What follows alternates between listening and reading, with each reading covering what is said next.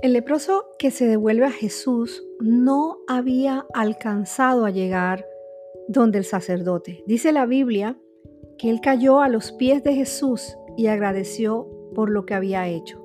Increíblemente ese hombre no era judío, sino samaritano. Y Samaria era la capital del reino del norte. Y judíos y samaritanos no se hablaban, pero en la condición de leprosos sí se juntaban. Y cuando lees este pasaje te das cuenta de cuánto Jesús valora los corazones agradecidos.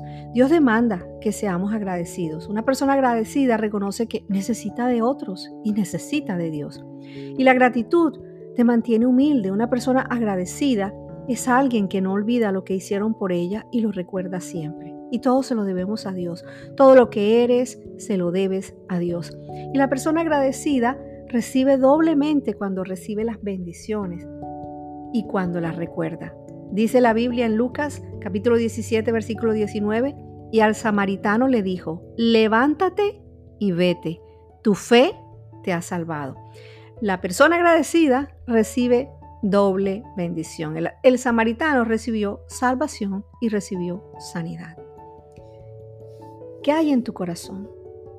¿Cómo está tu corazón? ¿Sientes gratitud o sientes ingratitud? Es tiempo de mirar hacia adentro y ante todo decirle al Señor, todo lo que soy, te lo debo a ti.